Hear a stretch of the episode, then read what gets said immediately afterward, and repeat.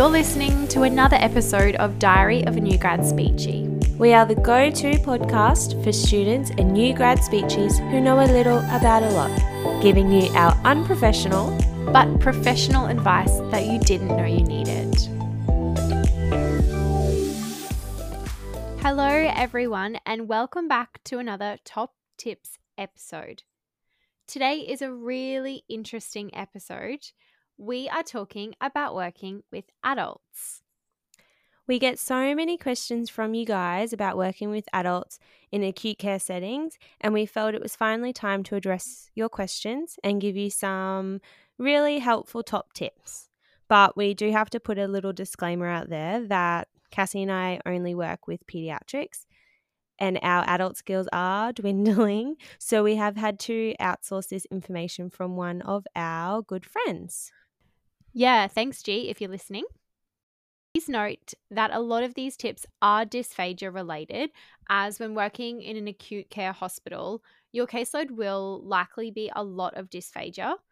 Obviously, you would also see communication impairments and things like that. However, keep in mind working in that acute care setting is quite dysphagia heavy. So, also just wanted to put that disclaimer out there. This episode is going to be perfect for you guys who have always wondered about what it's like working with adults in the acute care setting, or who might already be in this role and just want to brush up on a few skills and just get some extra tips from someone else working in the field. Yeah, definitely. So let's get into it. Ash, what is tip number one? Okay, so as you just said, Cassie, working in the acute care setting is quite dysphagia heavy. So the first tip is to brush up on your dysphagia skills and know the difference between oropharyngeal dysphagia and esophageal dysphagia, plus, you know, the typical signs and symptoms of both. Now, you might be thinking, oh, of course, like uni already teaches us that, but it's really important to really, really, really know the difference. Because, for example, if you're thinking a client is presenting with esophageal dysphagia, this is going to be a little bit out of a speech pathologist's scope of practice. So it would require intervention from a gastroenterologist. Yeah, that's a good point, Ash, because obviously at uni we learn those three parts of dysphagia the oral phase, pharyngeal phase, and then esophageal phase. So it is good to know that in that setting, you can outsource that support from the gastroenterologist. What's tip number two? Tip number two is to know your cranial nerves and how they correlate with dysphagia like the back of your hand. so So, this is going to help you hypothesize what is or what isn't working and help guide your intervention. Which is an awesome tip. Yeah, I don't even know if I can remember all of the cranial nerves, to be honest. I definitely can't. I'm trying to think. I remember learning mine off a YouTube song because I always got like the start of the letter confused. and like whether they had like the motor or sensory innervation. Oh god, that was that was the time. That was hard. I loved learning all of that stuff. And it's just a shame that in pediatrics, you don't really need to know it as much. If, I guess if you're working with complex pediatric feeding, you definitely need to know, but this is something that I don't work in. So, unfortunately, like my adult skills, knowing the cranial nerves has also fallen off the bandwagon. All I know is number 10 is vagus. Yeah. Oh, there you go. What's tip number three, Ash? So, tip number three is to have good communication skills. Having good communication is the key in the hospital. Yeah, definitely. And communication skills are something that we've spoken about a lot to help you succeed in the speechy world. And I can just imagine how intimidating working in that environment in an acute care setting would be. Oh, 100%. I just remember, Cassie, when we worked in the hospital setting and the first time I had to talk to, with the doctor, I was shitting myself. I was so scared. so oh, I could imagine yeah. my com- my communication skills were not very good. but I'm sure the more experience you would have having those conversations, they would probably get a lot better. Definitely. But it's just funny because little side note Cassie and I are filming, but we've had to turn our video off because my internet is shocking.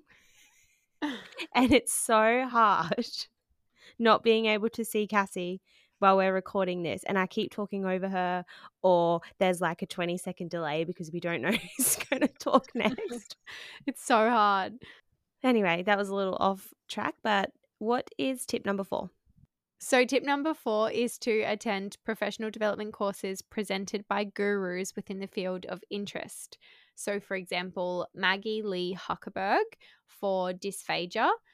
Also, please note there's no sponsorship or affiliation with that particular course, but that was just an example that we got from one of our friends who works in this field. Um, and if, if anyone doesn't know who Maggie Lee Huckerberg is, I believe her last name is Huckabee.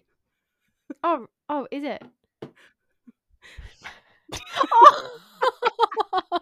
wow, I can't read. Huckerberg. So if you look up Huckerberg, I don't know who you're going to get, but make sure it's just Huckabee. wow, I don't know. I think I had my mouse over the script. Thanks for confirming. okay, so tip number five is to know the difference between instrumental swallow assessments and why you would refer a patient to one over the other. But our friend Georgia has also said here don't forget that you can do both and both give you really valuable information. So that's a really great tip to keep in mind. Tip number six is to really know the typical stroke presentations. So, for example, what would you expect to see with a left sided stroke versus a right sided stroke? Having this understanding will enable you to choose an assessment or screening tool that will be the most effective in identifying difficulties a patient is having. I don't know what any of that means, but I hope you guys can understand that. I think that if there is a left sided stroke, because that's where the language centers are, then you're going to maybe assume that there's going to be more language impairments. But I think the right, you would maybe think of like dysarthria or something. I have no idea. Oh, I, it's so funny reading these tips because it really makes me realize that I've actually lost so much information for adults. It makes me sad. Yeah, it is really sad. But at the same time, you can't know everything as a speechy, I think. Yeah, so true, Cass. Unless you're like a superwoman. Yeah, I don't know. Don't know how some people work in both yeah. with both populations. It's awesome. Okay, tip number seven is to just be aware of eating and drinking with acknowledged risk versus comfort feeding. So, yes, we definitely have a role in this area, and it may not be the safest or recommendations that we want the patient to follow. And trust me, it happens a lot. But we do have a role to support uh, family and patient's wishes. As hard as it is to see a patient with dysphagia trying to eat a steak, if that's their wishes, you have to try and make it the safest way possible. Yeah, that would be a really hard position to be in, I think, as a speechy working in that area. I mean, I'm assuming the legalities behind that is crazy. But like Georgia has said in these recommendations, we do have a role here as a speech pathologist to support a patient in this part of their life. Definitely, Cass. And you know, I think as long as everything is documented very well in the notes and the patient and family are very educated on the risks associated, then yeah, all we have to do is just try and make it as safe and comfortable for the patient, I guess. So, tip number eight is all about time management. It's a pretty common theme here as a speech pathologist. Um, so, an acute hospital setting is obviously quite a busy place you don't know what you're going to see each day. So it is vital that you can prioritize tasks within your day and be flexible. So I like I'm just thinking about working in a pediatric setting. We know exactly who's walking through the door on that day. You know, we've got our booking system and we can kind of like plan as much as we want for those sessions. I don't know if I would be able to have a day where I eh, can walk into anything.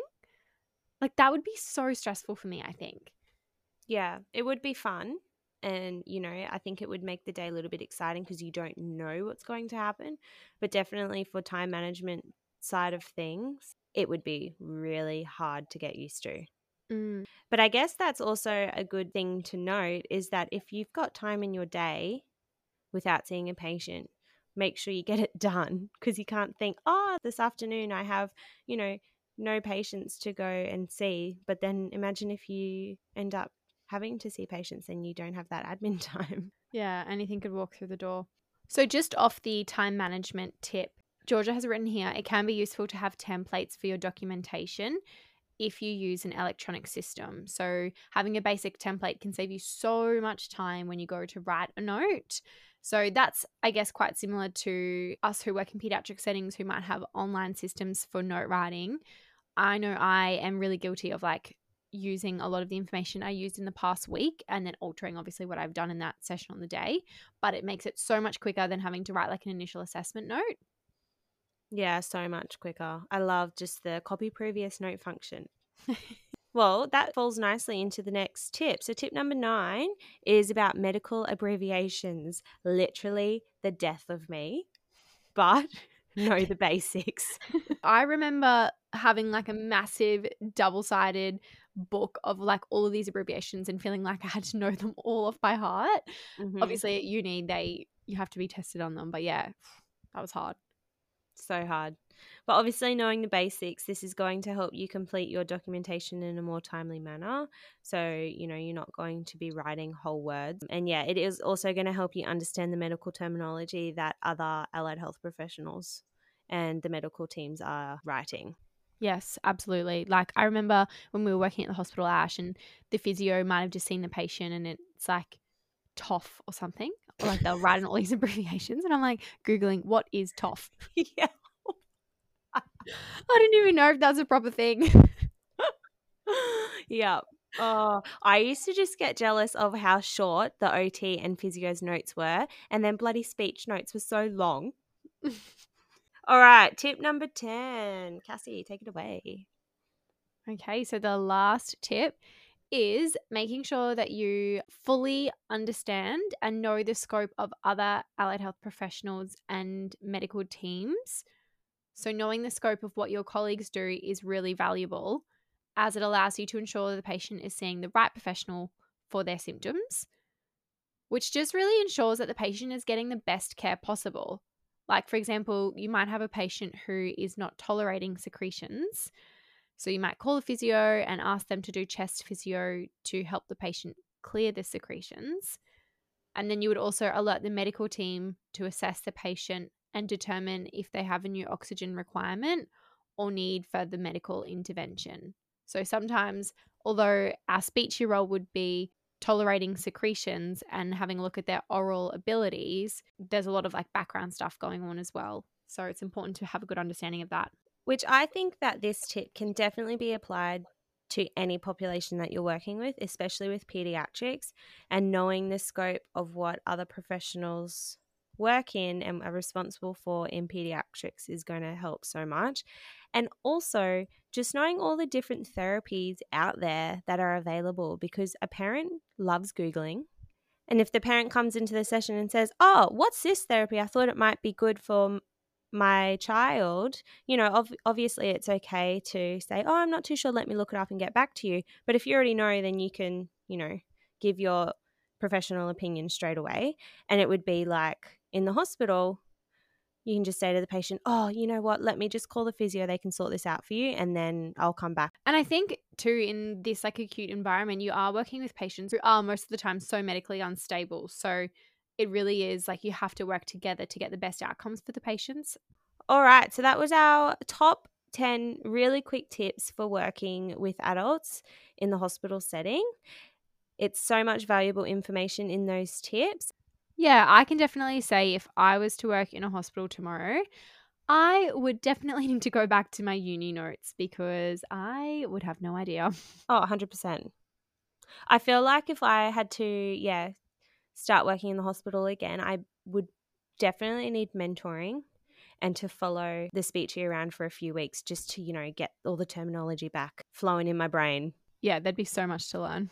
Well, guys, fingers crossed you gained something from these tips to help you working in acute care settings.